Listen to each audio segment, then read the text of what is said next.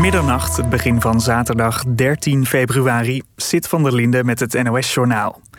VVD-leider Mark Rutte wil na de verkiezingen niet regeren met de PVV. Dat zegt hij in het NOS-radioprogramma Met het oog op morgen. Rutte geeft geen expliciete reden voor het uitsluiten van de partij van Geert Wilders.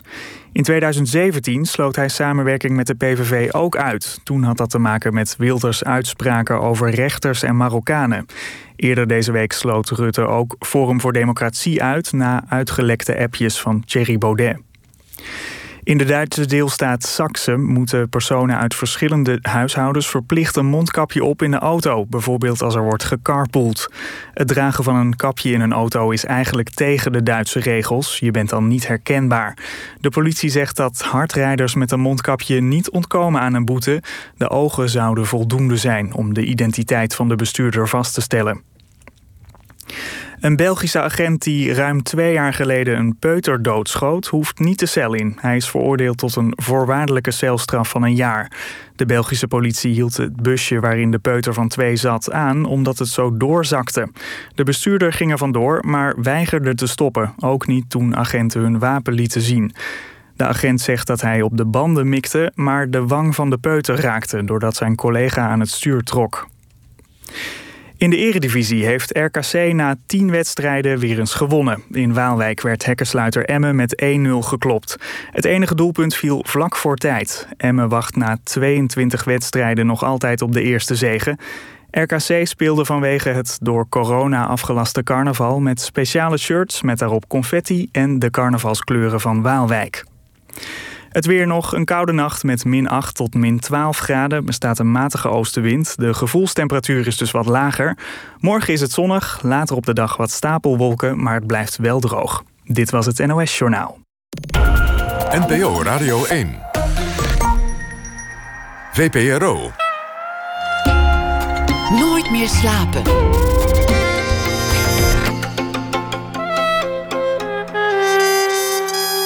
Met Lotje IJzermans. Welkom bij Nooit meer slapen. Niet luisteren naar muziek. Nooit eens een lekkere romcom kijken. Geen mannelijke vrienden en al helemaal geen vriendje. Geen luchtig jurkje in de zomer, geen make-up of sieraden. Nooit eens gezellig je verjaardag vieren, geen selfies posten. Niet s'avonds alleen naar buiten en uitgaan is natuurlijk helemaal verboden.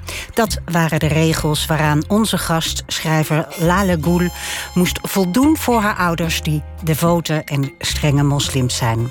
Maar Lale kon zich niet neerleggen bij een leven dat haar gevoel en haar voorwaarden zo negeerde. Als kind al stelde ze vragen bij dat rotsvaste geloof van haar omgeving. En ondanks een jarenlange verplichte studie aan de Koranschool van Milikorus veranderde de aard van haar vragen niet. Over die vragen, de reacties van haar omgeving en haar, haar onafhankelijkheidsstrijd schreef ze een genadeloos boek. Een roman met de titel Ik ga leven, die eindigt met het afwerpen van haar hoofddoek met instemming van God. Lale Goul werd geboren in 1997, woont in de Amsterdamse Kolenkitbuurt en is uh, student Nederlands nog steeds, toch? Ja, klopt. Lale, welkom hier. Uh, je boek is uh, een paar dagen uit nu. Je bent uh, op de televisie geweest in Op 1. je bent in, op de radio geweest. Je bent hier nu te gast. En ondertussen is je hele leven overhoop gehaald. Jazeker. Ja, ik had het ergens altijd al ingecalculeerd natuurlijk. Dat, dat, dat ik heftige reacties zou krijgen. Dat heel veel mensen not amused zouden zijn. Um, dat, dat wist ik al toen ik de eerste letters schreef. Alleen, ik had vandaag wel echt één, ja, ik kan wel zeggen de zwaarste dag van mijn leven. Dat uh, weet ik wel zeker. Um, er, er, ja, mensen van de Islamitische Stichting die ik heb bekritiseerd in mijn boek, die willen een rechtszaak tegen mij beginnen. Voor de mensen waar je naar de Koranschool ging. Ja, precies. Mijn ouders zijn helemaal plat gebeld. Niet alleen door buren en alle familieleden en alle kennissen, maar zelfs buitenstaanders. Ja, ik weet ook niet hoe ze aan die nummers komen, maar uh, mensen van de Islamitische Stichting, uh, het hoofd daarvan, de, de onderdanen daarvan, alles erop en eraan. En uh, ze hebben ook nog gelogen over de inhoud van mijn boek. Ze hebben het veel heftiger gemaakt dan ik het eigenlijk heb opgeschreven, letterlijk. Ehm, ze hebben bijvoorbeeld gezegd dat ik God en de profeet beledig. Dat heb ik nergens gedaan. Uh, ik heb juist overal, zelfs met respect, uh, vrede zijn met hem en zo gepost, uh, geschreven bedoel ik. En dat heb ik heel bewust gedaan, omdat ik binnen die grenspalen wilde. En juist dat, dat die aandacht ook naar mijn kritiek ging, in plaats van alleen maar dat ze dat eruit zouden halen. Ik bedoel, ik heb geen toon als Theo van Gogh of zo gehad. Of. Um, uh, of, of weet je, van dat ik zeg van. Of, of Gerard Reven, dat ik zeg: God is een ezel of God is een varken. Nee, helemaal niet. Ik heb juist gewoon. Juist gewoon echt gewoon uh, uh, die kritiek alleen gegeven. En gewoon met alle respect. Ik heb zelfs niet benoemd dat de, de hoofdpersoon een afvallige wordt. Zelfs dat, daar heb ik rekening mee gehouden. En dan ook nog dit over je heen krijgen met al die leugens. Ja, dat vind ik gewoon echt heftig. En ja, ik wist het ergens wel. Maar ik merk gewoon toch dat, dat het me wat doet. Ja, ik, ja, tuurlijk. Ik, ik, dacht dat ik echt nuchter erin kon blijven. En dat ik alles wel kon relativeren. En dat ik gewoon, ja, plat gezegd, gewoon uh, scheid overal aan kon hebben. Ik dacht wel dat ik die, die kracht had. Alleen wat, wat vandaag allemaal uh, over me heen is gekomen, gaat wel, ja, gaat wel ver. En uh, ja, ja, ik ben er nog steeds een beetje van me apropos van, maar uh, ja. Ja, ik kan het zien. En, en, en, we kennen elkaar natuurlijk niet, maar je ja. ziet er bedrukt uit en je bent aangeslagen. Laten we het hebben over het boek. Mm -hmm. um, uh, ik ga leven en waar het mee begonnen is. En laten we het hebben over de strijd die je gevoerd hebt. En kijken of je een beetje goed kunnen laten voelen in dit gesprek. Ja, dat je, alsjeblieft. Ja. Laten we beginnen met een hamvraag. Want dat is volgens mij heel belangrijk om te weten... als we over dit boek praten en ook over het tumult uh, dat het uh, oplevert. Um, is het een roman of is het een autobiografie?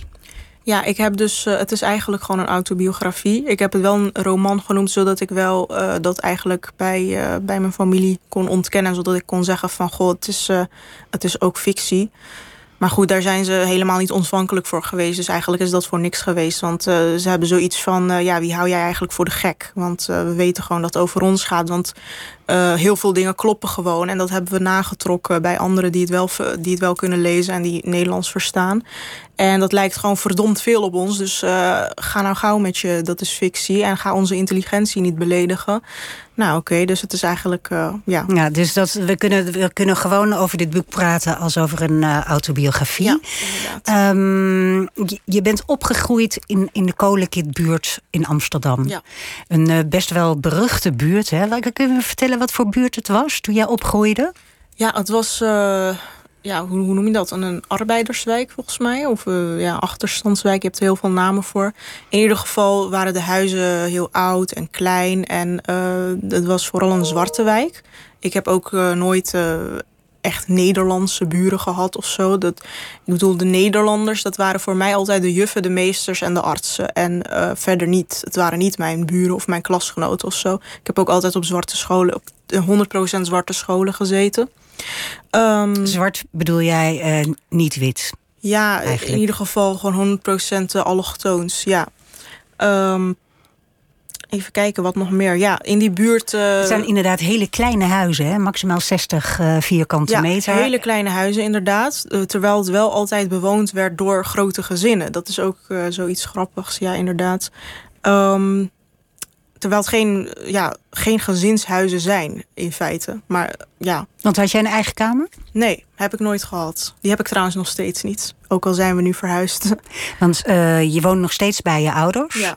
En je hebt een, een broer en een zus. Ja. En jullie wonen nog steeds in die kleine woning? Nee, die kleine woning. Uh, we zijn nu negen maanden geleden verhuisd naar nieuwbouw. Maar die nieuwbouw is uh, niet zo groot als we hadden verwacht. Het is echt maar iets groter. Het is wel nieuwer, dus dat is uh, mooi. Alleen het is 75 vierkante meter en die kamers zijn super klein. Dus ja. ja, nog steeds geen eigen kamer. Um, je ouders kwamen uit Turkije. Hè? Zij zijn uh, eerste generatie Nederlanders ja. eigenlijk. Um, ze kwamen uit hetzelfde dorp in Sivas in Turkije. Doe je beide? Ja. Ja, toch? Ja. En um, kun je wat vertellen over hun achtergrond? Uit wat voor een familie komt je moeder bijvoorbeeld? Uh, ja, het is eigenlijk een hele simpele familie in, in de simpelste zin van het woord. Het is gewoon uh, een boerenfamilie. Um, ja, ook in dat dorp nu nog steeds. Je hebt er gewoon helemaal niks. Het is gewoon uh, vooral veehouderij en ja, gewoon kleine huizen, um, dieren, kippen. Je hebt er geen eens winkels of een bakker of wat dan ook. Zelfs dat heb je niet. Ehm, eh, de stroom valt regelmatig uit, et cetera. En dat was vroeger ook zo. Het was gewoon een boerenfamilie. En ze waren vooral heel devoot. Mijn oom in Turkije is ook bijvoorbeeld imam.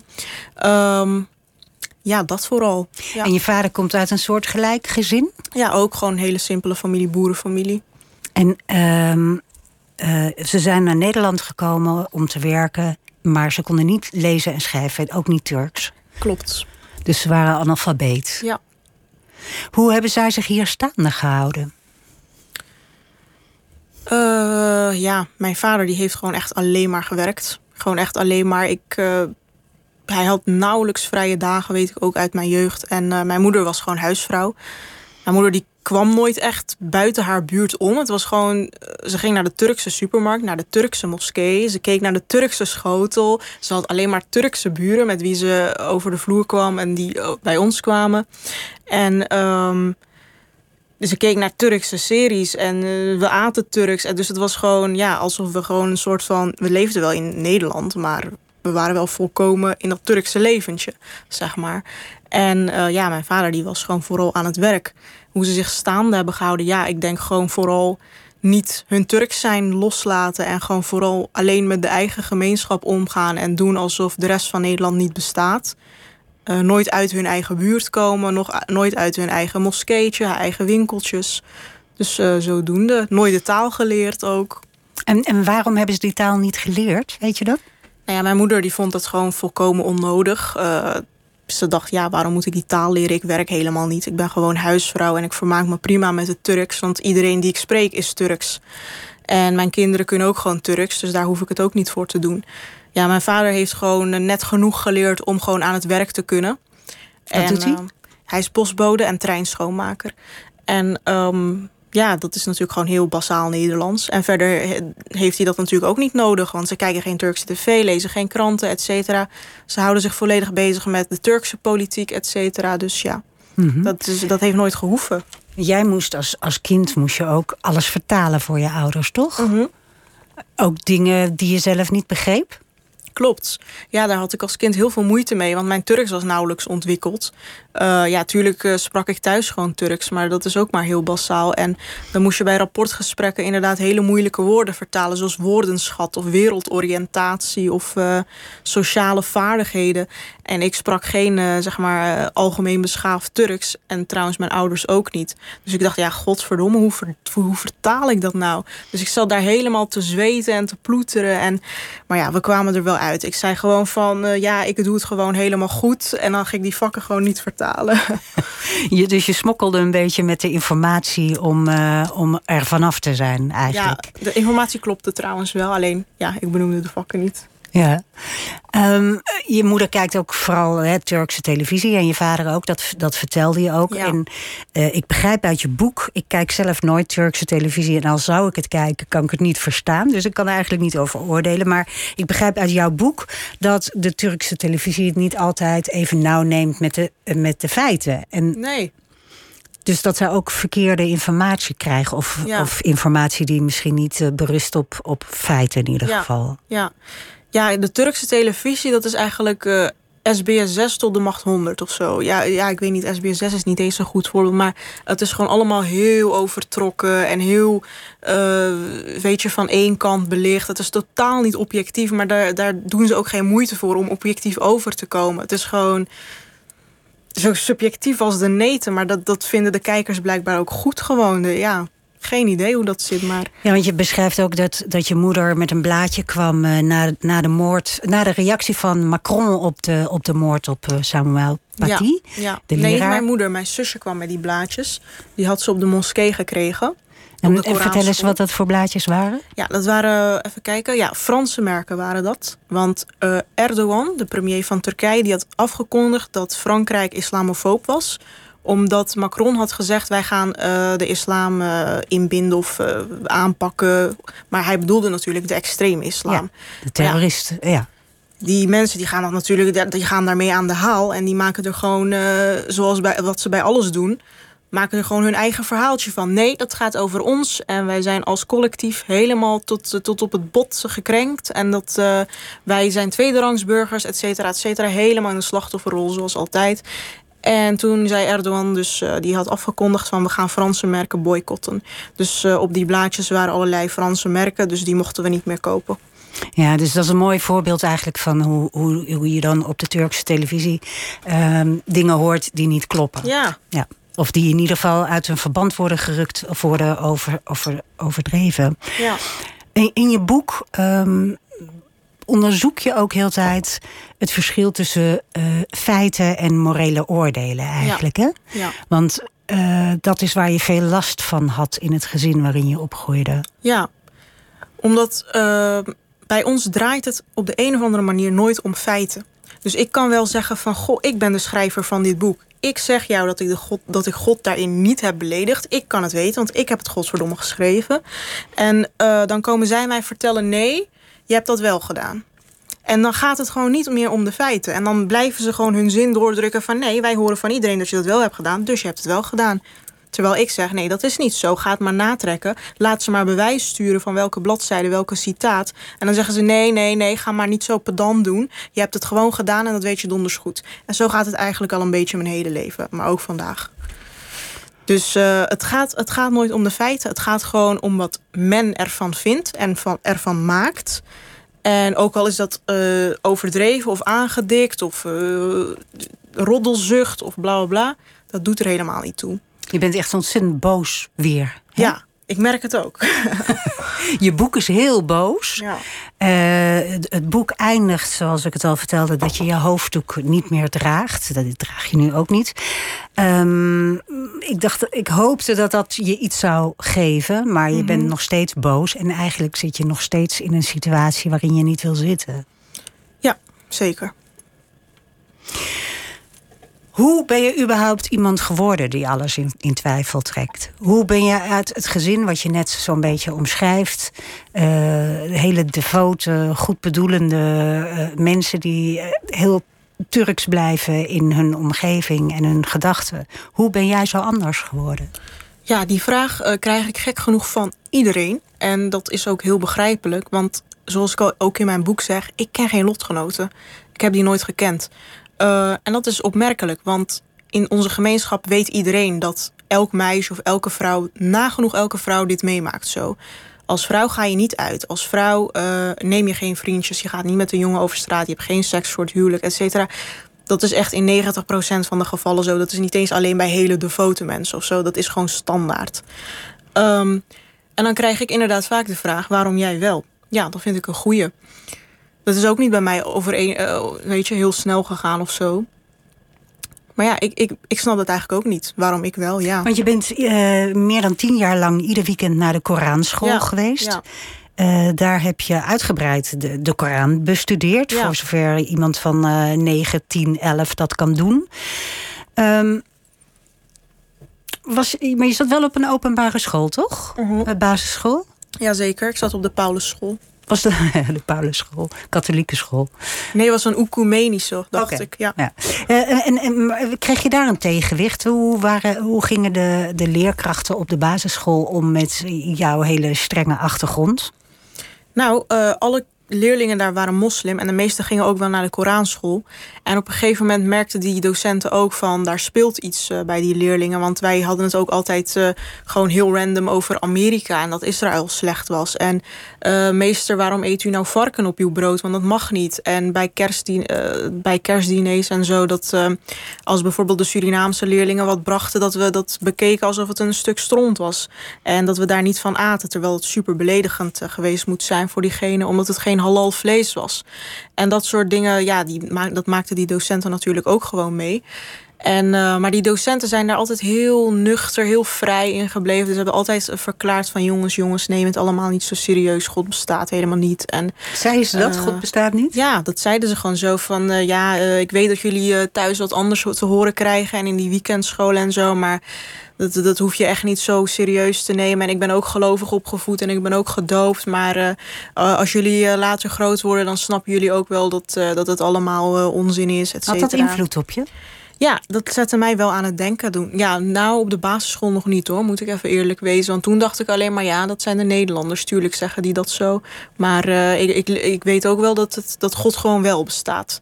Ja, want dat, dat, dat gevoel was toch sterker toen. Uh, pas op de middelbare school was het meer van, hmm, ik weet het niet meer zo zeker.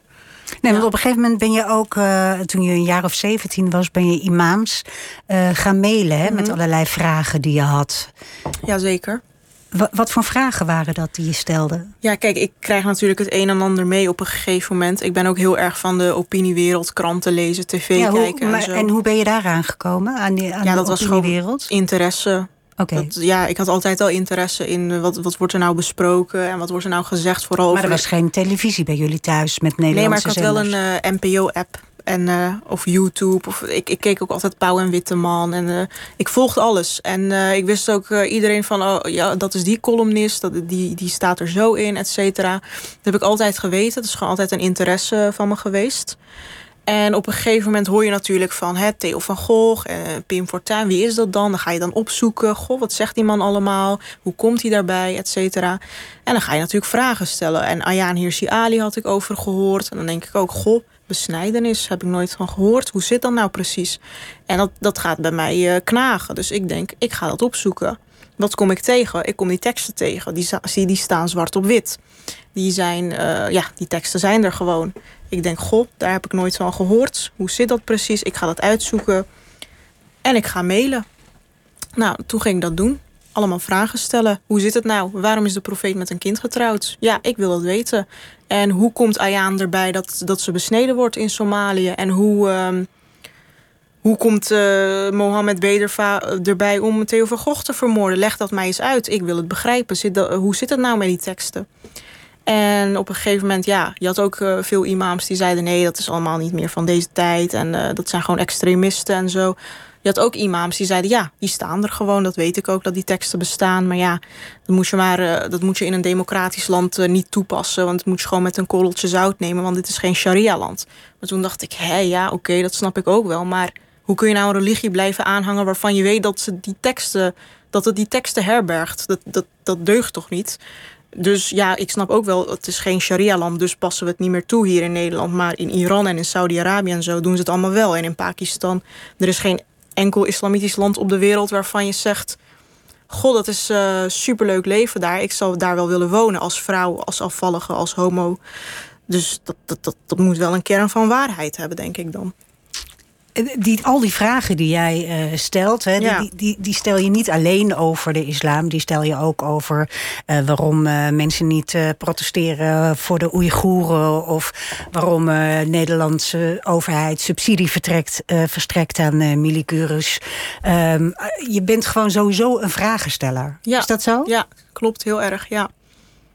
Ik, heb, ik, ik overdenk echt alles. Van de extreemste theorieën. Van eh, alles. eh, ik sta er overal bij eh, voor open. Ik lees het allemaal. Ik neem het tot me. Ik denk erover na. Ik denk, zal het waar zijn? Zal het niet waar zijn? Ik, ik denk overal over na. Niks is mij te gek. ja. Ja, maar dat betekent ook dat je een hele autonome persoon bent, hè? Ik denk het wel, ja. En hoe je zo geworden bent, weet je zelf ook niet. Nou, waarschijnlijk door alles maar te vragen. In, in het boek noem je je ouders, noem je bijna altijd niet je vader of je moeder of je ouders, maar je verwekkers. Ja. Daar zit ook al een, een soort woede in, toch? Je wil Ja, wel toegeven dat ze jou verwekt hebben, maar meer credit geef je ze eigenlijk niet. Ja, precies. Dat was ook echt mijn bedoeling. Ik heb dat woord natuurlijk bewust zo gekozen. Ehm, ja, het zijn weliswaar mijn verwekkers, maar ik voel, eh, of, ja, ik voelde geen ideologische band met ze. Want, Maar je, maar, maar je houdt toch van ze, of niet? Ja, zeker als mens zijn ze ook wel goede mensen. Kijk, daar verbazen mensen zich ook over. Want als je mijn moeder bijvoorbeeld kent, dat is altijd zo'n lieve vrouw voor iedereen, gastvrij. Ook voor de docenten altijd bijvoorbeeld eh, die ik heb gehad. En als docenten bij ons thuis kwamen, oh wat heb jij een eh, leuke moeder, oh wat lief. En eh, ze geeft alles weg en ze kookt heerlijk. En weet je, dat is gewoon echt ook het standaard riedeltje dat je verwacht bij zo'n standaard wat oudere Turkse vrouw, Marokkaanse vrouw. Weet je wel, heel gastvrij, heel lief, heel veel lachen, et cetera. Dat is ze ook wel. Maar ze is wel degene die haar dochter allerlei dingen oplegt en zegt van uh, jij mag dit niet en jij mag dat niet. Et dus het, het heeft ook die ideologische kant. Als mens is ze wel leuk, inderdaad. Maar je moet niet uh, zeggen van ik ben afvallig en ik ga doen wat ik wil en joe, bekijk het maar. Want dan, wordt ze in de, uh, dan krijg je inderdaad die duivelse kant te zien. En dat zien veel mensen niet en dat begrijpen ze niet. Ik vind het ook moeilijk om het te begrijpen. Hoe kun je nou zo zijn en zo? Maar ja, dat is wel zo. Want dat, dat geloof, dat is gewoon super heilig. Daar moet je gewoon niet aan tornen, moet je niet aan komen. Het is gewoon een rode grens. Je beschrijft haar best wel heel heftig af en toe. Ja. de minst heftige vind ik nog uh, dat giftige takkenwijf, die ongekende zure zeverzak. Ik vond het gewoon, ik dacht zeverzak, die moet ik bewaren, uh, onthouden, want die is leuk. Maar goed, het is wel je moeder. En je woont nog steeds bij haar. Ja. En um, ja, het lijkt me zo raar. Het lijkt me zo schizofreen. Ja. ja, maar dat heb ik ook heel lang gevoeld zo. Ja.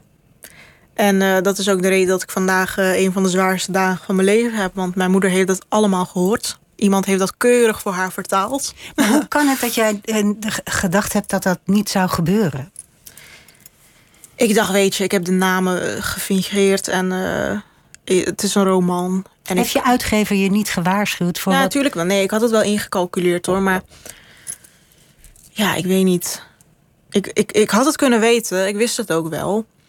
Maar hoe ze zo. Ja, eh, weet je, het blijft uiteindelijk een roman. Dus ik, hoeveel, hoeveel ik ook zeg van... joh, ik heb jouw naam niet eens gebruikt. En tuurlijk heeft het gelijkenissen met jou... maar ik bedoel jou niet zo en bla bla bla. Wat natuurlijk gelogen is, want ik heb dat wel zo ervaren en gevoeld. Maar ik heb wel mijn best gedaan om mezelf te verdedigen. Alleen, dat ging er totaal niet meer in. Dus um, ja.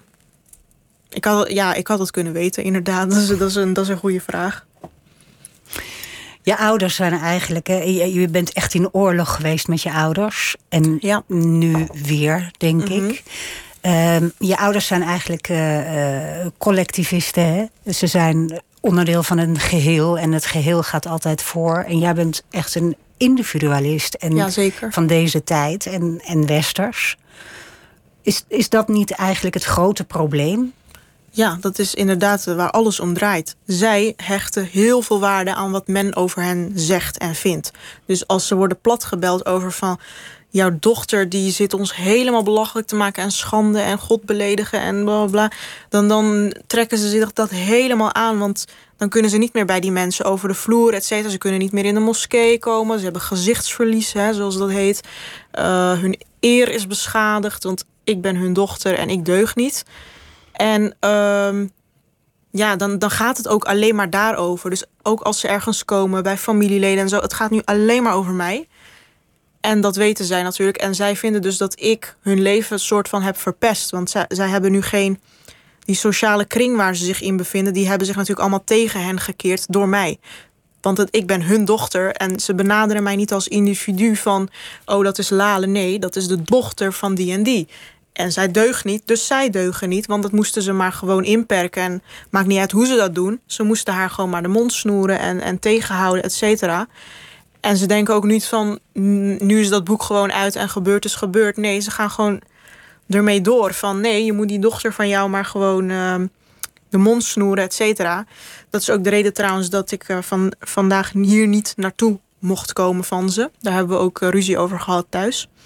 Maar ik ben hier uiteindelijk wel. Mede door steun van mijn broertje. Als hij er niet was, was ik uh, denk ik niet uit huis gekomen. Maar uh, gelukkig uh, steunt hij mij wel. En luisteren ze nu naar de radio? Misschien wel, ik weet het niet. God, een ongelofelijke knoop zit je in. Uh, ja, kijk, je bent natuurlijk allemaal begonnen omdat je graag gelukkiger wilde worden. Mm -hmm. En ik heb een boekje open gedaan hè, over de details van een andere cultuur. Want ik krijg ook heel veel berichten van mensen die zeggen: Wat jij beschrijft, dat wist ik wel. Ik dacht dat ik het wist. In grote lijnen wist ik het wel. Ik wist ook wel van, hè, die vrouwen mogen dit niet en dat niet. En het is dus een beetje anders in die cultuur. Maar zo gedetailleerd heb ik het nog nooit ergens gelezen nee. of gehoord. Nee. En dat is uh, ergens wel een compliment inderdaad voor mij. Want ik uh, maak dat ook veel... Uh, hoe noem je dat? dat? Dat mensen het ook veel meer begrijpen. En veel meer inzien van, oh goh. En ik had ook in dat voorgesprek, uh, ik weet niet even met wie ik heb gesproken, maar voor dit. Voor ja, dit gesprek, met onze redacteur. Ja, precies. Die zei ook van, goh, dat jij schrijft van dat moslima's geen uh, foto's delen op social media. Ik had altijd moslima's in de klas. Die hadden nooit een foto ergens. Die hadden altijd op hun WhatsApp-profielfoto hadden ze altijd een quote of een bloemetje, et cetera. Van die uh, gehoofddoekte dames, zeg maar. En daar heb ik nooit bij stilgestaan. Maar nu jij het zo opschrijft, weet ik ineens waarom. En dat zijn van die dingen die, die, waarvan mensen denken... ja, daar heb ik eigenlijk nooit bij stilgestaan. Ja, want uh, de, de, vrouw, uh, daar hebben we het nog helemaal niet over gehad. Ja. Maar uh, de positie van de vrouw, daar, daar gaan we het nu over hebben. Maar ik wil eerst nog even zeggen voor mensen die nu pas inschakelen. We praten met Lala Gül. Zij heeft het boek geschreven, Ik ga leven.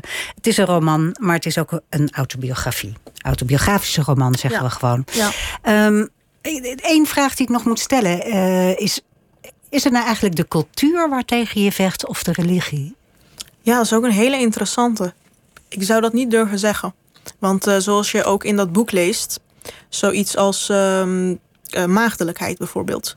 In de religie is dat net zo goed voor de man geldig. Daar maakt God geen onderscheid tussen.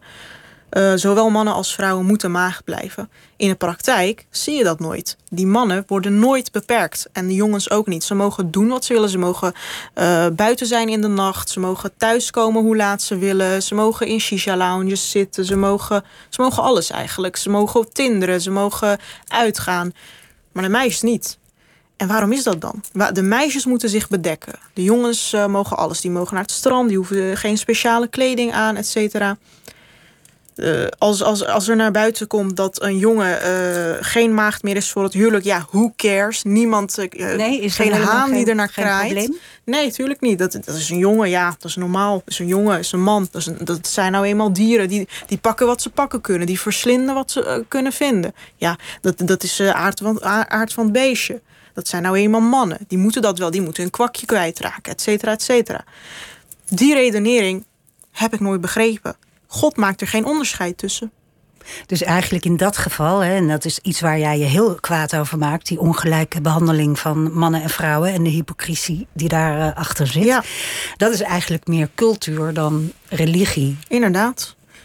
En uh, even denken hoor, wat nog meer. Ja, je zegt dat het maagdenvlies nog steeds een heel belangrijk issue is. En dat Jazeker. vrouwen er alles aan doen om uh, op die huwelijksnacht toch te zorgen dat er een beetje bloed is. Ja. Zodat, zodat dat in ieder geval uh, onverdacht is. Ja, inderdaad. Dat uh, hoorde ik ook altijd van collega's, van vriendinnen.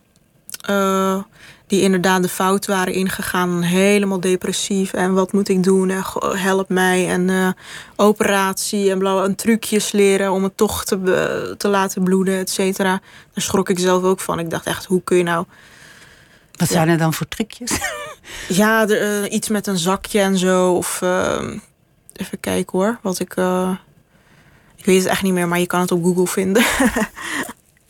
maar er is een heel erg groot verschil. Want je broer, hè, mannen worden besneden. Ja. En dat is een feest.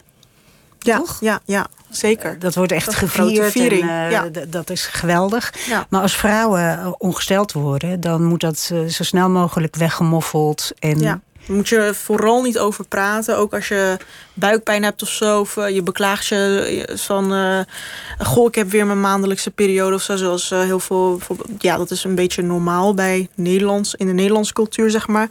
Nou, in de islamitische cultuur moet dat allemaal niet. Dan moet je gewoon doodzwijgen. Je moet gewoon doen alsof het niet bestaat eigenlijk. Uh, ja. ja. Wanneer, wanneer moest je een hoofddoek gaan dragen? Nou, islamitisch gezien moet dat als je menstrueert. Uh, dus ik moest dat ook als ik uh, kenbaar maakte dat ik menstrueerde eigenlijk. Maar dat heb ik wel twee jaar verborgen. Dus, um, Want je wilde dat niet? Ja, precies. Maar uiteindelijk uh, droeg ik hem op mijn twaalfde. Dat is heel jong, toch? Ja. En dat moest van je moeder of van, van je omgeving? Of was het ook iets wat je zelf wilde? Ik wilde het ook zelf, want uh, ik uh, voelde wel gewetenswroeging. Want ik had al twee jaar lang geen hoofddoek, terwijl ik dat wel moest. En ik was de boel aan het bedonderen, want mijn moeder wist het helemaal niet dat ik al menstrueerde. En ik wist ook van de Koranschool, nou, dan uh, gaat het niet best. Want dan laat je je haren zien en dat is zondig. En ik geloofde ook natuurlijk oprecht in God. En ik ben wel zo iemand die zich graag aan, zeg maar, als ik ergens van uitga en als ik ergens in geloof, dan wil ik het ook goed doen. Dus dan had ik wel ondanks dat ik ook zag dat anderen bijvoorbeeld geen hoofddoekje op hadden, terwijl, terwijl dat ook moslima's waren, dacht ik nee, maar ja, die, uh, je gaat, iedereen gaat zijn eigen graf uh, in natuurlijk. En uh, zij, zij, zij kunnen mij niet redden straks als God boos is op mij. Dus ik voelde wel ook die, die ja, ik voelde ook gewoon van dat moet gewoon, ook al wil ik het niet, kan wel, maar, maar ik doe het voor God, dus dan ga ik het maar gewoon doen ook. Ja, maar uiteindelijk, uh, vanaf je zeventiende of zo, als je boos begint te, te, te maken over alles, ja. uh, voel je het als een, als een soort beknelling. Ja, ja, toen had ik wel echt spijt van, uh, had ik het maar niet gedaan. Want uh, de vragen werden meer, de vraagtekens werden meer. En uh, je komt ook steeds meer mensen tegen die wat, wat vrijer zijn daarin. En die helemaal geen hoofddoek dragen en zo. Dan denk je, ja, was ik maar een van hun. Dat is eigenlijk veel beter. En kon je nooit met je, met je moeder bespreken van, dat je daar twijfels over had? Nee, dat, dat was gewoon taboe natuurlijk. nee, geen optie. Ja, want vandaag nog bracht ze het eh, op van... Uh, ja, je hebt ook al je hoofddoek afgedaan. Toen wist ik al dat het uh, de foute kant op ging met jou. En uh, nu bewijs je dat ook. Je gaat gewoon steeds meer, steeds meer de grenzen opzoeken. Wie weet wat je volgende stap is, et cetera. Ik heb echt helemaal geen hoop meer in jou, et cetera, et cetera. Ja, dat heeft ze ook eigenlijk nooit echt kunnen accepteren... dat ik die hoofddoek heb afgedaan. Maar ja... Dat, Begrijp je het van haar, dat ze, dat, ze dat vindt? Ik begrijp het heel goed, want zij is helemaal overtuigd van een hel en een hemel. En dan, kijk, die, die hel en die hemel, dat is natuurlijk eeuwig. En dit is maar een paar minuten hier op aarde en straks ben je dood. En zij is al uh, over de 50. Dus ik snap dat ze denkt, uh, ik heb zo'n dochter, straks ondervraagt God mij daarover. Want daar is ze natuurlijk, het, het is geen hypocriet of zo, daar is ze echt van overtuigd, oprecht. En zij gelooft ook dat mijn zondes haar zullen belasten als zij uh, bij God komt, et cetera. Dus nee, dat, dat, snap ik. Alleen ja, dat, ook al begrijp ik haar, het uh, belet me er niet van om toch te zeggen van. Toch, en toch moet je proberen mij te tolereren zoals ik ben. Want toch is het mijn leven en ben ik echt een ander individu. Ook al kan jij dat misschien niet bevatten. Ja. Um, er is op een gegeven moment, eh, beschrijf je in het boek een hele toestand als je met je neef op de foto staat. Ja. En, en je broer per ongeluk net even naar de wc ging en ja. dus niet op de foto stond. Dat mocht absoluut niet, ja, toch? Daar schrok ik zelf eigenlijk ook van. Dat was weer zo'n nieuwe kant die, die ik nog nooit eerder had gezien. Nou, dan was ik inderdaad, had ik een selfie genomen met een neef van mij. En uh, ik wist wel altijd dat mijn moeder zei van... je, je mag niet alleen met je neef op stap. Uh, je broertje moet er altijd bij zijn. Dat zei ze altijd. Omdat dat gewoon niet uh, gepast is. Jonge meisje, zelfde leeftijd. Oeh, gevaarlijk. Um, maar ja, van die foto inderdaad. Toen kregen we een hele ruzie thuis. Van ja, hoe durf je wel niet? En wat, wat zal men wel niet denken? Iedereen gaat speculeren dat jullie in een relatie zitten. En ben je misschien stiekem verliefd op hem? Nou, dan zeg je het en dan regelen we dat. En dan kunnen jullie trouwen. Maar ga niet uh, achter onze ruggen om dus gezellige lachen, gieren, brullen, foto's maken. Dat hoort niet. Je bent uh, nou eenmaal een vrouw en hij een man. Ook al is het je neef, ook al is het familie. Dat zegt helemaal niks. Je kan alsnog, hij kan alsnog gevoelens voor je ontwikkelen of jij voor hem. En uh, dit, dit, gaat toch de haramzijde op, zeg maar. Dat is toch zondig, et cetera, et cetera. Ja, dus je moest alles wat je deed, moest je opletten. Um, of het misschien verkeerd uitgelegd kon worden, ook als je dat zelf nog niet door had. Vanaf op een gegeven moment ging je een soort dubbel leven leiden. Ja. En ging je heel veel dingen stiekem doen. Wat, wat waren de dingen die je stiekem deed? Onder andere in de zomer naar het strand gaan in bikini. En dan in de trein omkleden. Uh, en dan weer gehoofddoek en bedekt thuiskomen. Uh, een vriendje erop nahouden natuurlijk. Met wie je ehm, seks had? Ja. En uh, daar thuiskomen, over de vloer komen. Even denken hoor. Oh ja, als barvrouw werken. Ja, dat ook nog. Alcohol serveren in een restaurant. En zij dachten dat ik bij de Albert Heijn werkte. Ehm ja, dat was het zo'n beetje, denk ik. En, en hoe, hoe, wat voor gevoel gaf dat jou, dat je al die dingen deed? heel vermoeiend. Heel vermoeiend. Constant dat proberen te bemantelen, te uitleggen, et cetera. Te proberen uh, smoesjes te verzinnen. Oh, waar was je dan vandaag nou weer? Oh, alweer naar je werk. Je werkt wel veel. Je werkt wel heel veel. Weet je wel. En uh, dat vonden ze ook weer verdacht. En uh, wat heb je dan gedaan op je werk? Vertel het eens. En zo, terwijl ik gewoon helemaal niet op mijn werk was. Terwijl ik gewoon de hele dag op het strand had gelegen met mijn vriend. Of bij hem thuis was, et cetera. Dus ja, en ook gewoon nergens over kunnen praten, weet je wel. Dus dan was je bij die vriend en dan hadden ze uh, hadden ze bijvoorbeeld een familieprobleem of zo waar je dan in verwikkeld was. Of uh, er was een uh, leuk feestje of zo. Van, je had een verjaardag van iemand gevierd, et cetera. En dan kom je thuis en dan zit je bijvoorbeeld aan tafel met je ouders te eten en zo. En hoe was jouw dag? En dan zit je er maar en dan kan je eigenlijk niet je echte dag vertellen, weet je wel. je moet maar gewoon zeggen, oh nee, niks. Ja, ik heb gewoon gewerkt en niks, niks bijzonders hoor. Ja, gewoon naar school gegaan. Terwijl je zoveel had meegemaakt. Dus dat, was altijd zo daar.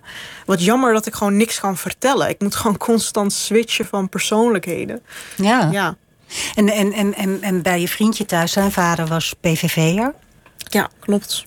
Uh, en, en je vriend, die begreep ook niet helemaal uh, waarom jij zo. Nee, die begreep er helemaal niks van.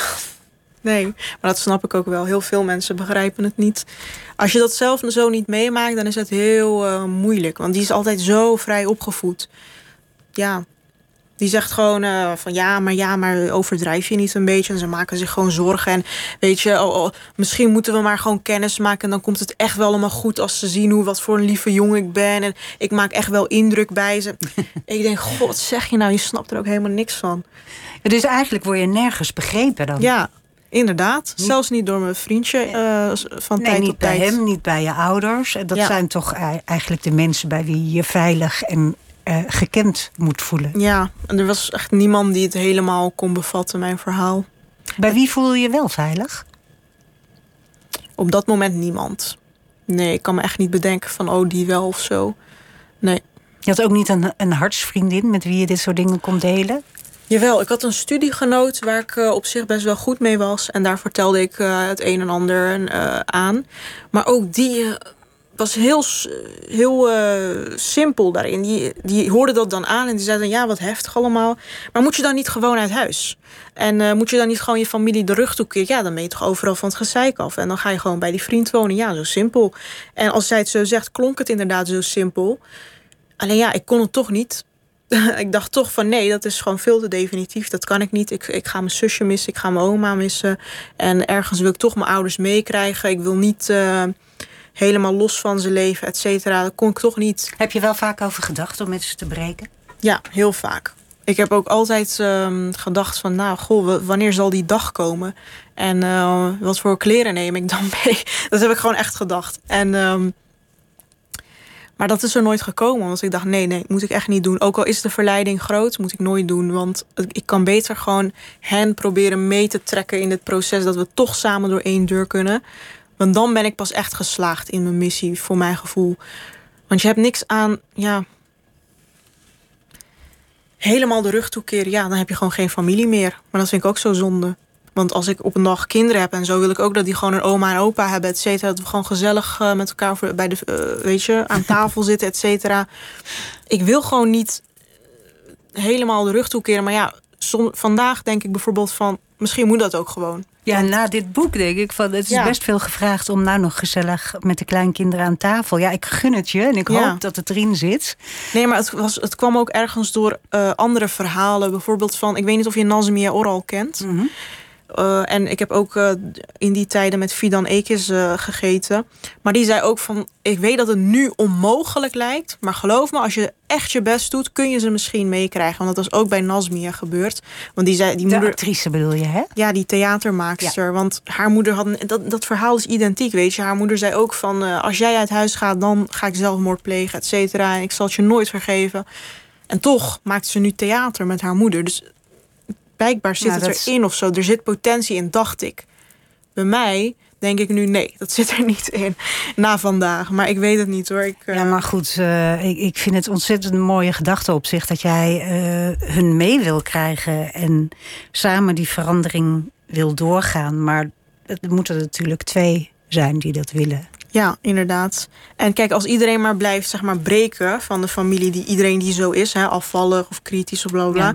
dan hou je nog steeds die familie die zo denkt. En die altijd je, je hele leven lang over jou zou zeggen: ja, dat was die, die, die bitch die ons heeft verlaten. En zij heeft eh, gewoon helemaal van het pad af, et cetera, et cetera. Terwijl als je ze meekrijgt, als je ze nou echt eh, liberaler maakt of vrijdenkender maakt, et cetera, dan gaan misschien anderen daar ook in mee. En dan heb je Mhm. pas echt een verandering. Ja. In plaats van dat je precies hetzelfde blijft en dat jij zegt: joe, bekijk het maar, ik vertrek. En Jij, Ja. jij eh, gebruikt een paar keer het woord afvallig, maar ben je nog gelovig? nee, Oké, dus je bent ook afvallig. ja. Oké, want in het boek is dat nog. eh, Ja. Daarin doe je je hoofddoek af en dan heb je een gesprek met God. En eigenlijk, of een, een droom waarin je met God praat. En eigenlijk geeft hij jou toestemming Ja. om de doek af te werpen. Ja. Maar inmiddels is er dus nog een en ander gebeurd. Nee, eigenlijk toen ik het schreef was ik ook al afvallig. Alleen ik wilde mm, graag... Kijk, voor heel veel moslims is afvallig echt te extreem of zo op de een of andere manier. Ze begrijpen wel wat, wat lichter ge- gelovig en kritisch, et cetera. Maar afvallig vinden ze echt wow, afvallig. Op de een of andere manier. En ik heb toen een soort van tegemoetkoming gedaan van... oké, ik ga me geen afvallige noemen. Ik eh, heb ook een gesprek met God en ik ben gewoon iemand die haar, ja, op haar eigen manier gelooft. Alleen ja, ik heb gewoon niks met spiritualiteit, et cetera. Dus ik zou liegen als ik zeg van ja, ik eh, geloof op mijn eigen manier. Ja, ik geloof gewoon niet eigenlijk. En eh, ja, in dat boek heb ik wel. eh, Jij bent ook niet, zoals je moeder, bang voor de hel. nee, of nee, voor straf. niet. Nee. Nee. Ja. Hoe sta je nu ehm, tegenover de multiculturele samenleving? Oeh, dat is een moeilijke. Ja, eh, de multiculturele samenleving. Ergens ben ik positief. Dan denk ik, ja, weet je, die ouders van mij, die waren analfabeet. Ze zijn nou eenmaal vatbaarder voor die religie, voor dat conservatisme. Ze hebben geen kritisch vermogen ontwikkeld. Ze zijn uit een eh, erbarmelijk dorp uit Turkije ge- gekomen. Die verander je toch niet meer. En eh, de nieuwe generatie, ja, dat zal sowieso heel anders zijn. Die spreken sowieso de taal. De vrouwen werken sowieso, die studeren gewoon. En eh, weet je, dat is allemaal veranderd. Die hoofddoek. Ja, dat, eh, mijn moeder draagt bijvoorbeeld altijd een lang gewaad, grote hoofddoek. Dat zie je ook nauwelijks meer in mijn, bij mijn generatie. Bijvoorbeeld het is altijd heel stijlvol met make-up, met hakjes, met jeans. Dat kan nu allemaal gewoon. Ehm, Weet je, die vrouwen werken allemaal, studeren allemaal inderdaad. Eh, die zijn ook mondiger geworden, weet je. Eh, die, heel veel vrouwen, denk ik, van de generatie van nu... die zijn helemaal niet gehoorzaam aan hun man of zo. Dat, eh, dat is allemaal een beetje achterhaald. Die zijn net zo mondig. En scheidingen is gewoon normaler... terwijl het eerst helemaal geen optie was voor vrouwen. En dus dat, ergens zie je wel die ontwikkeling. Aan de andere kant, ja ik weet het niet. Misschien uh, zegt dat wel niks. Misschien blijven ze gewoon alsnog wel conservatief. Misschien blijven ze alsnog wel sceptisch tegenover afvalligen, tegen homo's, tegen vrouwen die zich hierover uitspreken. Waarom, waarom is het bij jou niet gebeurd dat je zo op een, op een kleinere manier, hè, dat je ook uh, heel hip hoofddoekje droeg en wel met. Oh, dat is ook wel gebeurd hoor. Uh, de af, ja, volgens mij. Jouw strijd is veel radicaler. Ja, nee, dat is ook wel. Ik heb ook een tijd gehad dat ik inderdaad dacht van, nou, ik ben gewoon een uh, vrijdenkende moslima met een, ja. met een leuk hoofddoekje, et cetera, et cetera. Heb ik ook vaak gehad. Alleen dan verlogen ik mezelf, want ik geloof helemaal niet. Dus voor wat draag je dan die hoofddoek? Ja, alleen omdat het je mooi staat. Maar ik wil eigenlijk gewoon zo eerlijk mogelijk zijn. En uh, het is ook natuurlijk raar als je, als je gaat daten, et cetera, en je draagt een hoofddoek. Dat, dat, dat, dat kan natuurlijk niet, want dan date je met. met mensen die geen moslim zijn en die zien dan toch alleen die hoofddoek. Dus ja, dat, dat, dat ging gewoon niet. En uh, ook uh, iets met uitgaan. Ja, je gaat niet uh, uit met een hoofddoek. Dat is echt ongekend volgens mij nog. Mm. Dus um, en zoals ik al zei, ik, ik geloof ook gewoon helemaal niet. Dus ik zou dan gewoon de, liegen over dat ik een, een, een modernere moslima ben. Ja. Ja. Nee, ik snap het. Um, uh, je laat je in je boek uit over diverse politieke partijen. Hè? Je, ja. je noemt Denk van uh, Azarkan, noem je de allochtone onderbuik met een allesvernietigend maagzuur. Mhm. Mm -hmm. uh, Wilders hekel je, Fortuin roem je. Het huwelijks tussen links-Nederland en lichtgetint orthodox Nederland verbaast je. Ja. Waar sta jij in het spectrum? Oh, dat is een goede Want vraag. val je nu als, als afvallige moslim, eh, kan ik me ook voorstellen dat eh, de rechtse partijen denken: ja, kom bij ons. Ja, maar ik, ik betwijfel of ik rechts ben. Want eh, kijk, dit, dit, dit soort dingen zijn natuurlijk eigenlijk meer een links stokpaardje. Dus religiekritisch. eh, Nou ja, goed, eh, Wilders en, en eh, Thierry Baudet zijn natuurlijk ook heel kritisch tegenover. inderdaad, de nieuwe rechtse partijen zijn, Ja. kun je inderdaad wel het soort van nieuwe links noemen daarin. Dat is heel, zijn vreemde ontwikkelingen inderdaad. Maar ehm, ja, kijk, ik ben wel immigratie. Ik heb liever dat dat niet veel te snel gaat. En dat dat wel gewoon allemaal geleidelijk gaat. Zodat de boel ook integreert en mengt, et cetera, et cetera. En als dat veel te veel en veel te snel komt... dan heb ik wel het idee van... oké, misschien is dat niet handig. Dus ik zou denk ik wel eerder op een ja, immigratiekritische partij stemmen. Ja. Ehm, even iets heel anders nog. Ehm, als je de eerste bladzijde van het boek openslaat, dan staan daar eh, een aantal opdrachten in. En eh, citaten van mensen. En daarvan zijn er vier, geloof ik, van Multatuli. Ja, Eduard Douwes Dekkers. Jij, eh, Dekker, jij studeert Nederlands. ja. Is Multatuli een voorbeeld voor jou? Ja, zeker. Want eh, kijk, de Max Havelaar was natuurlijk niet alleen progressief qua het eh, imperialisme en het kolonialisme, maar hij was ook ongekend zijn tijd vooruit. Die, die, was, die man was gewoon heel feministisch eigenlijk ook. En dat heb ik ontdekt tijdens het lezen van zijn boek.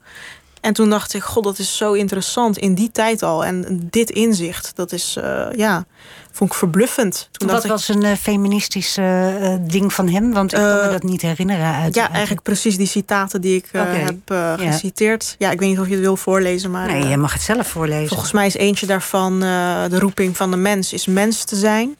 En even kijken hoor.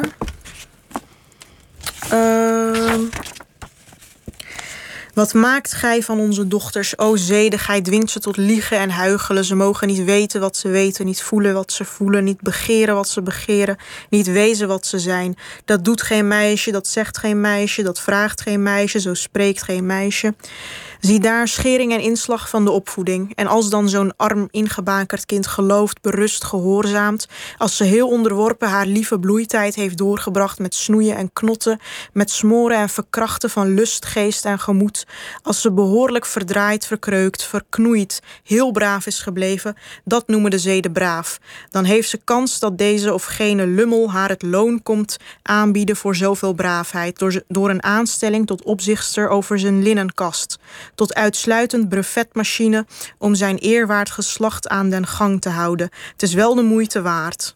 Er zit ook Ja, wel humor prachtig, in, hè? ja. geweldig. Heel erg. Waarom ben je Nederlands gaan studeren? Ja, omdat ik altijd al iets had met taal, mooie woorden, mooie zinnen. Ik, ik dacht altijd ook als ik eh, boeken las van... goh, wat een mooie zin, die moet ik onthouden. Die schreef ik dan op, et cetera. Dus ik had altijd al een passie voor taal. En ik was ook heel goed in talen op de middelbare school. Frans, Duits, dat was altijd tienen, negens. Dus ik dacht, ja, dat, dat is gewoon mijn roeping eigenlijk, ja. En zat er ook gelijk het verlangen bij om schrijver te worden? Nee, nee, nee, dat niet. Dat is echt pas sinds, eh, sinds dat ik dit begon te schrijven. Wanneer ben je hiermee begonnen? Je bent nu Anderhalf jaar. 23? Ja, anderhalf jaar geleden. Toen had ik het college Creatief Schrijven van Kees het Hart. En daar moesten we een verhaal voor inleveren. Dat waren de eerste drie hoofdstukken, dacht ik, van dit boek. Had ik bij hem ingeleverd. En toen zei hij ook gelijk van... dit is zo mooi, dit is prachtig. Jij moet gewoon hiermee door. En eh, ja, had ik ook eh, gewoon een tien gekregen. Dus ja, toen dacht ik, ja, Wat deed dat met, met, met het meisje uit de kolenkindbuurt, zeg maar? Ja, heel veel zelfverzekerheid. Want Ja? ik dacht wel van, ja, ik schreef natuurlijk wel. En ik zelf vond het wel goed. Maar ik dacht, ja, wat, wat, wat vindt de lezer hiervan straks? En moet ik dit wel durven publiceren? Want misschien is het helemaal niet goed. Misschien lijkt het gewoon goed voor mij, omdat ik het zelf heb geschreven. Maar ik wist gewoon totaal niet of het wel echt goed was. En eh, toen hij dat zei, dacht ik, oh, dat, dat is wel een autoriteit. Die moet ik wel geloven. Dus eh, ik, ik kreeg gelijk ook de zelfverzekerdheid om toen eh My Spijkers te benaderen. Van, goh, alsjeblieft, geef mij uit. En dat lukte gewoon. Je, je stuurde die eerste hoofdstukken naar Prometheus op. En Nee, ik heb gewoon het hele boek eerst afgeschreven. Toen pas opgestuurd. Want ik wilde gewoon echt dat ze het totale plaatje kregen. Niet alleen de eerste hoofdstuk of zo. En eh, ja, daar waren ze gelijk van onder de indruk, gelukkig. En ik mocht gelijk komen. En Mai was echt super aardig voor me. Dus ja, ik uh, heb echt de beste uitgever ooit. Je vindt ook dat je een, een, echt een plek verdient in de letteren, toch? Ik, gisteren was je bij uh, Op 1 op de televisie en ik hoorde je zeggen... ja, je hebt Franka Treur en Jan Siebelink... die schrijven over uh, het Calvinisme en, en, en de, de, de hele strenge religie in Nederland. Ja. Je hebt Mano Bouzamour en Eus... Uh, die schrijven wel over de islam, maar niet vanuit het vrouwelijke perspectief. Dus jij wist al precies waar jouw plek was in, in de letteren. Ja, ik wist dat uh, inderdaad heel goed. Omdat ik dacht, je hebt gewoon geen hoofdpersoon die op mij lijkt. Je hebt geen hoofdpersoon die een hoofddoek draagt bijvoorbeeld. Of uh, weet je, dat, die had je gewoon niet. Een, een Turkse vrouw die uh, religiekritisch is, heb je gewoon niet in de Nederlandse letteren. En ik weet wel dat Mano Bouzamour op een gegeven moment door de Volkskrant uh, de reven van de islam werd genoemd. En toen uh, ben ik ook zijn boek gaan lezen. Dat had zo mijn interesse gewekt. Maar het ging eigenlijk niet zo heel veel over de religie, vond ik. En toen dacht ik, nou, ik kan dat misschien wel wel. Dus ja, bij mij focust het ook veel meer op die religie. Um, dus ik dacht, ja, ik ga dat gewoon doen. Ja. En, en, en voor minder dan literatuur doe je het niet. Je wil niet zomaar boeken schrijven. Nee, ik, ik, wilde dan, als ik schreef, dan moest het dan een heel goed boek worden en heel mooi en ook mooi geschreven. Dus dat het niet alleen maar om het verhaal gaat en oh wat heftig en dat je dit allemaal mee hebt gemaakt. Maar oh, ik wilde ook horen, oh wat goed geschreven. Ja, het grappige is van jouw stijl. Je hebt echt een hele eigen stijl, vind ik. Ja, uh, dat hoor ik vaker. Aan de ene kant is het heel uh, archaïs bijna. Ja. En uh, enorm bloemrijk. Ik dacht, misschien komt dat van al die Koranlessen die je hebt gehad. Uh, en aan de andere kant best wel grof. Ja, dat uh, vind ik een hele leuke combinatie, want zo ben ik zelf ook. ja, ik praat zelf ook best wel grof. Ik ben heel direct. Ja, ze zeggen meestal van Nederlandse cultuur is direct. Misschien dat dat, dat het is, maar ik ben ook uh, heel Amsterdams daarin. Ik zeg altijd alles wat ik denk. Ik schaam me nergens voor. Ik uh, hard op de tong, gewoon echt. maar ook gewoon vloeken. En ja, ik, ik, ik heb daar totaal geen moeite mee. Je bent ook al een tweede boek aan het schrijven, geloof ik. Ja, klopt.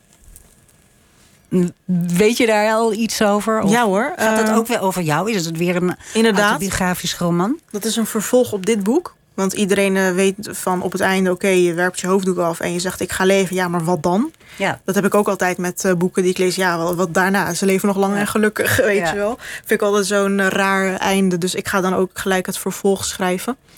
Nou, dan kan ik bijvoorbeeld ook in verwerken wat ik nu allemaal meemaak. Maar goed, um, dat gaat vooral over Bushra die uh, erachter komt van... oké, ik kan dus geen relatie onderhouden... want daar kan ik niet mee uh, slapen... en daar moet ik, steeds, uh, moet ik steeds verbergen... kan ik niet mee gezien worden, et cetera.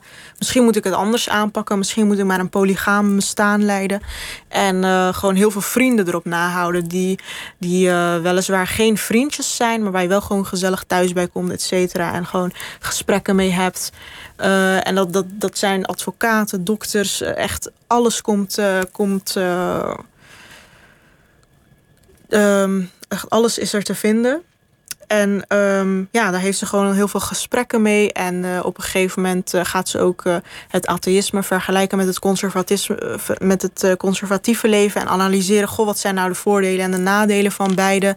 Dat atheïsme is dat ook wel helemaal alles en wat ik wil. En misschien heeft dat conservatisme toch ergens wel voordelen voor een samenleving. En dat gaat ze dan overdenken met die mensen. En dan, ja. Twijfel is belangrijk voor je, hè? Ja. om te durven twijfelen. Ja. Ook weer over dat conservatisme, toch? Er is nog één ding, want we hebben nog een paar minuten... en ik wil gewoon weten, hoe ga je straks naar huis? En ik ben een beetje bezorgd over je.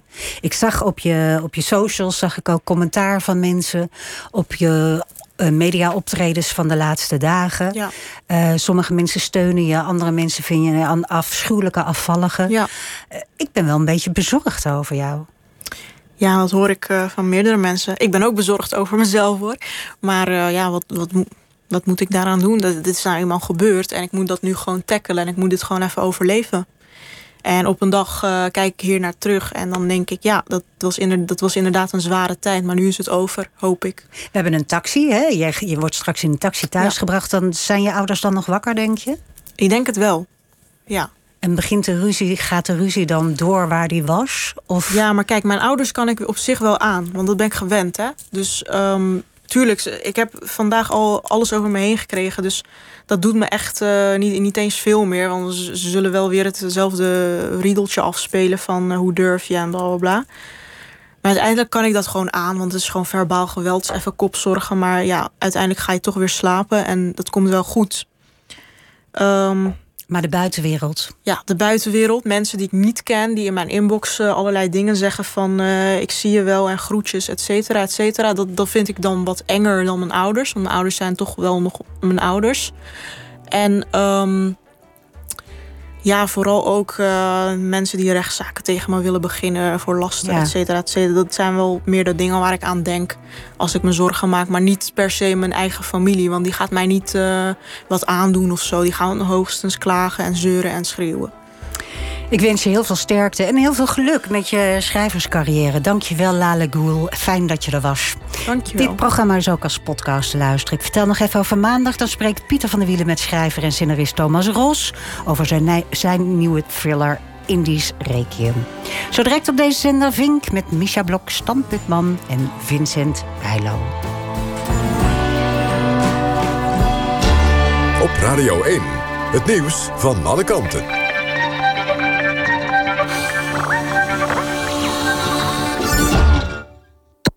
NPO Radio 1.